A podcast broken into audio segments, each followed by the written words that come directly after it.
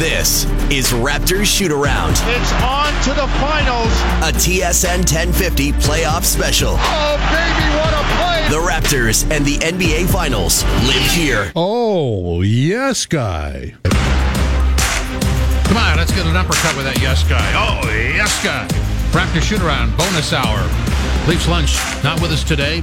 Back tomorrow, but right now it is Raptors shoot around with Jim Tatti until 1, and then Raptors game day with Matt Cauz, followed by Overdrive, followed by exclusive coverage from Scotiabank Arena, the pregame show.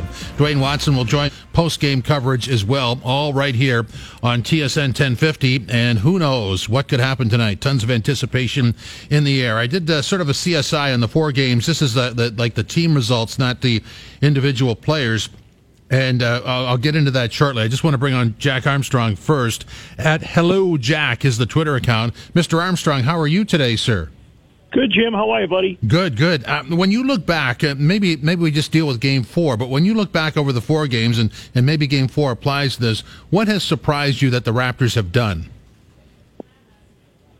Uh, you know, a few things. I think that number one, they've done a really good job of just slowing uh, Golden State down. And I think a lot of that has to do with the fact that they've done a good job protecting the ball and being efficient on the offensive end. You know, so they've been, uh, you know, they've been the more efficient offensive team. And I think when you are that way, it it eliminate it doesn't eliminate it limits um, transition for Golden State, and then that allows you to get into guarding them in the half court, and that is really the most important thing to me is when you play them, uh, you've got to win that battle. You got to be the better offensive team, and you got to take care of the ball. I mean, Golden State's uh, turned the ball over 15 more times in this series. They haven't shot the ball as well. So those are things that really help uh, favor the Raptors. And, and to win tonight, that's going to be, the, again, the thing that I keep watching. That to me is the most important thing. Uh, just put yourself in positions to guard them and put yourself in positions to guard them the way you want to guard them, and that is in the half court. And the most you can do that, the better you're going to be.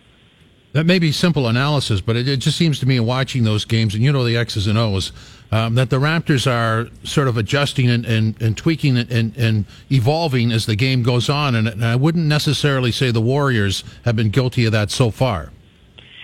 No, I, I think uh, you know you, you go into it. You're playing the champs. You know the urgency is on you to be uh, be proactive and, and to to try to always outflank them and be one step ahead of them. And uh, you know that's critical.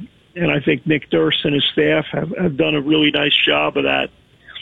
Not only in this series, but in the Orlando, Philadelphia, Milwaukee series. That uh, as as the uh, series kind of breathes and takes on a life of its own, you know, you get a, get a, a pulse for for what works, what doesn't, what matchups are, are necessary, which ones you want to avoid, areas of exploitation, areas of avoidance. Um, and to me, I think those are things that uh, a good coaching staff kind of feels and reads and sees and senses and and goes to work uh, making sure that those those are elements that have to be in place. I I guess the, uh, the the story that that sort of um, I, I don't want to call it distraction. It's a disservice to the guy. But if Kevin Durant plays, how do the Raptors exploit that, and, and how do they not get sucked into to being distracted? Well, I don't know about being distracted because when the Warriors had a fully healthy team back in December and the Raptors didn't have Kawhi Leonard, they went into Gold State and beat them. So uh, I think they have every bit of. I mean, they've beaten the Warriors five out of six times this year. If they made a few shots, they probably we wouldn't even have a game tonight. you know, so it's. Uh, and I'm, I'm not saying that disrespecting the Raptors. I'm just saying that it, it's just the Raptors have done a great job against these guys the entire year, uh, whether it be with KD, without KD, wh- whoever else. You know, I think if, if he plays, all right, so be it. Well, we've beaten them with him before. I mean, the two games he played during the regular season, the Raptors beat them both times. Um, so to me, I, I just look at it and say, hey, you know, whatever happens, happens. If he plays or doesn't play, your game plan still has to be the same in terms of what you do offensively to execute. I think you got to attack him when you have opportunities to see how mobile he is and how good he is and what kind of shape he's in. You got to make him run the floor. And then on the offensive end, when he's on offense, I mean, he's a great shooter, uh, and you just got to be into him. Uh, you know, he'll, the good thing that he'll bring them is spacing because you got to guard him. That opens up their team a little bit more. But, uh, the reality is, uh, it, it's still an adjustment for them as much as you. Um, the the Kawhi Leonard performance, uh, the numbers are, are Jordan esque, uh, and and it just it's fun to watch because you know eventually something good's going to happen, and you can see him sort of buy some time for other people and, and keep the, the team in the game, and, and certainly the first quarter of the last game is a good example of that, and the third quarter as well. How how would you describe what he's doing? Uh, he's a creature of habit, and what I'm seeing and what he's doing is the fact that this man has paid the price.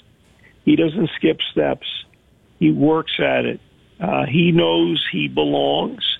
He knows he deserves success because he's paid the ultimate price. You know, I always reflect on the, the statement Muhammad Ali said one time. He said, I win my fights running on a dark country road at five o'clock in the morning so that I know late in a, in a fight that I have done everything I possibly can. And when the time comes when I get to stand in the center of the ring to win it, I'm going to win it because I know I've paid the price. And I look at a guy like Kawhi Leonard, it's all deserved, earned success because he's paid the ultimate price. And there are certain guys that cheat the game and don't don't necessarily put all the work into it. And then there are others that are, at a, you know, whatever their skill level is, uh, they're getting everything they can out of who they are. And I look at Kawhi Leonard, and he's an example of that. And that's a really positive role model to me as a basketball guy. When I look at him out there, I, I admire and respect what he does and what he stands for because the guy has a great, great work ethic. It's fun to watch Kyle Lowry mature, isn't it? Yeah, I mean he's uh, he's uh, you know I mean I've, obviously Kyle's been here seven years, so I've really got the, the opportunity to to watch him and get to know him and see you know how he goes about his business. And uh, you know that he's a smart guy and he's a committed guy and he's a heck of a player and he's a great competitor. And he's a, a guy that has had you know his ups and downs and that's all part of it. Uh, but when you I always say about him, it's like, uh, you know, you're growing up playing ball in the schoolyard. You want to stay on the court and keep playing. And too often, people, you know, get caught up in, well, what, what, what round were you drafted in, and what was your uh, draft spot, and this and that. And, you know, Kyle Lowry might not win the beauty contest, but I'll tell you what, he'll win the games. You want him on your team because you're going to stay on the court all day and that's what just makes him great. He's just an incredibly uh, passionate competitor, and uh, you know, I mean, I'm, I'm happy for guys like him and Marcus Gasol, older players who've had accomplished professional careers, and yet, you know, they, they, they there's there's this thing that they don't have yet, and uh, you know, if they win tonight uh, or whenever they win it, uh, I'll feel great for guys like Kyle Lowry, Marcus. So I'll feel great for all of them. But you know, particularly the older guys, because it's uh, you, you never know if you ever get a chance to get back here again. There's some marvelous stories on this roster. The bench would be one. I mean, it was it wasn't very good in previous rounds, and Serge in the last game with 20 points is phenomenal. And Freddie VanVleet has done really well the last six games. That's fun too, isn't it? Yeah, I mean, Serge Ibaka has been great the last two games. Uh, you know, obviously in game three, I mean, the, the shot blocking and the just the, the force that he played with. And then uh, game four, uh, he brought it all together. Uh, he was tremendous. And, you know, there's been a game in every series or two where he's come in and been really impactful. Uh, and the, I think, uh, if I'm not mistaken, the Raptors are 8 and 0 when Serge Ibaka scores 10 or more points in the postseason. And, you know, the other night was the eighth time that happened. So to me, uh, it says a lot about just how important he is. And then Fred, you know, Fred VanVleet's, man, he's a winner. I mean, you just look at the guy, and he just he he he gives it his all on the defensive end, and he's got a great, you know, scouts like you know you you look and you say, what's the guy's makeup? Well, he's got a great makeup. He's mature. He's smart. He's heady. He's a tr- you know he really understands the game. I think someday if he ever decided to do it, he'd be a great head coach. Um, he has all those attributes, and um, he leads, man, and he leads by example and he's again he's dialed into what's supposed to be going on. Uh, there's just so many great stories here, uh, and the one that uh, is now gaining traction, but probably should have earlier, is the head coach Nick Nurse. He's done a phenomenal job, hasn't he?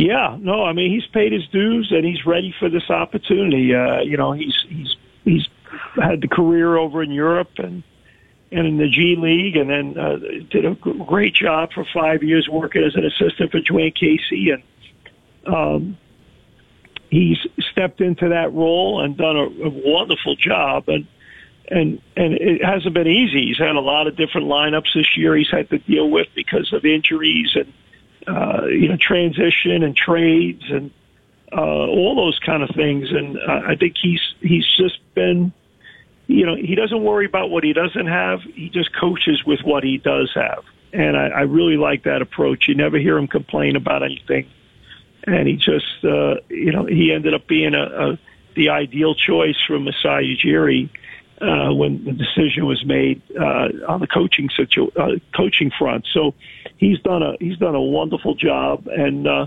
deserves a ton of credit. And I think he's got his team's attention and respect.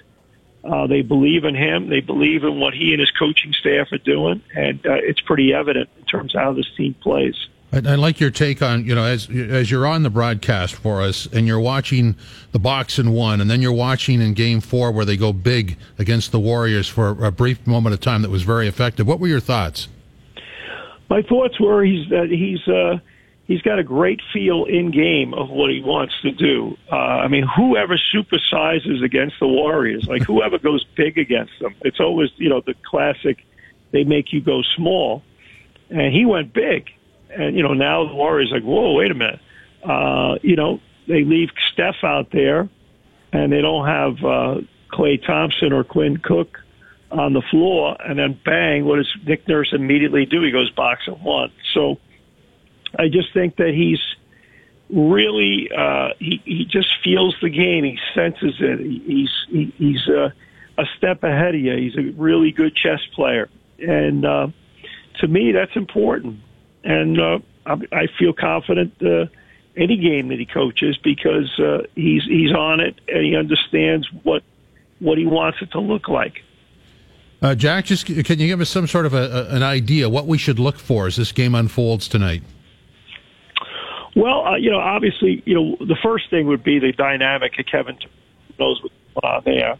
Uh, but beyond that, uh, I would say uh, to me, again, I mean, the, the, the biggest indicator to me for Raptor success is if they're really efficient tonight offensively, meaning, you know, quality shots, ball protection, over time. I mean, and they were pretty efficient in game four in the first half. They just couldn't shoot the ball. But uh, they, they were still in the game because they weren't turning it over and they were getting good shots. And sooner or later that turns, you know. So I think a lot of it comes down to, you know, just execute your stuff. And the better your offense is, the better your defense is going to be. So that's the biggest indicator to me. If you come out and play really well offensively tonight, you're getting yourself in a position where you can get back and transition and guard.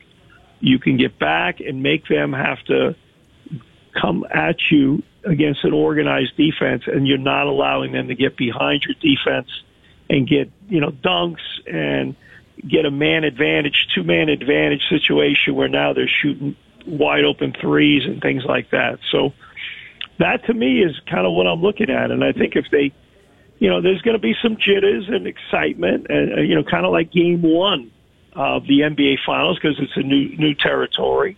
And I thought they did a good job handling all that. And I, I think if they, if they do a good job, tonight early on. I think they'll settle down, they'll break their sweat, and it'll be just a basketball game like any other basketball game in terms of the strategy, the ebb and flow, Uh, you know, the basket's still going to be 10 feet. The court's going to still be 94 feet. And, uh, you know, once you get into the middle of the game, all that other stuff, uh, you know, kind of goes out the window. You just concentrate on playing the game. But you, know, you got to get through the, all that other stuff first. Um, and the crowd, I think, will be, you know, magnificent and, and supportive. And, uh, I, you know, I'm excited about it. Uh, Chuck Swirsky was on with us in the last segment. He said to pass this along. Hello from Chuck Swirsky. You know, it's funny you said that because I just got a text from Chuck about I don't know, maybe a half hour ago. So, uh, you know, when I started with the Raptors 21 years ago, Chuck was my broadcast partner on radio and uh, taught me a ton. And I'm uh, here. I am tonight doing the game on radio and doing pre and post on TV. But it's uh, I, I, and then I I had a great run with Chuck for 10 years on both TV and radio, and he's a a marvelous play by play guy. And we had a great time and now I'm blessed with two great guys to work with, uh, Matt on the television side, and Jonesy on the radio side, and I couldn't be luckier. I've had some incredible play-by-play partners.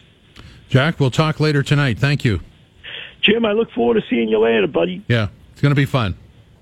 Jack Yeah, Armstrong from TSN Raptors coverage, and of course in the booth tonight with us, uh, actually on, on at courtside with Paul Jones with the exclusive radio call of Game Five of the NBA Finals, and uh, he'll be part of our pregame show that starts at seven here on TSN 1050. Later on, Matt Cauz when we come back, some facts and figures and some more sound. This is Raptor Shoot Around TSN 1050, TSN1050.ca, also available on the TSN and iHeartRadio apps.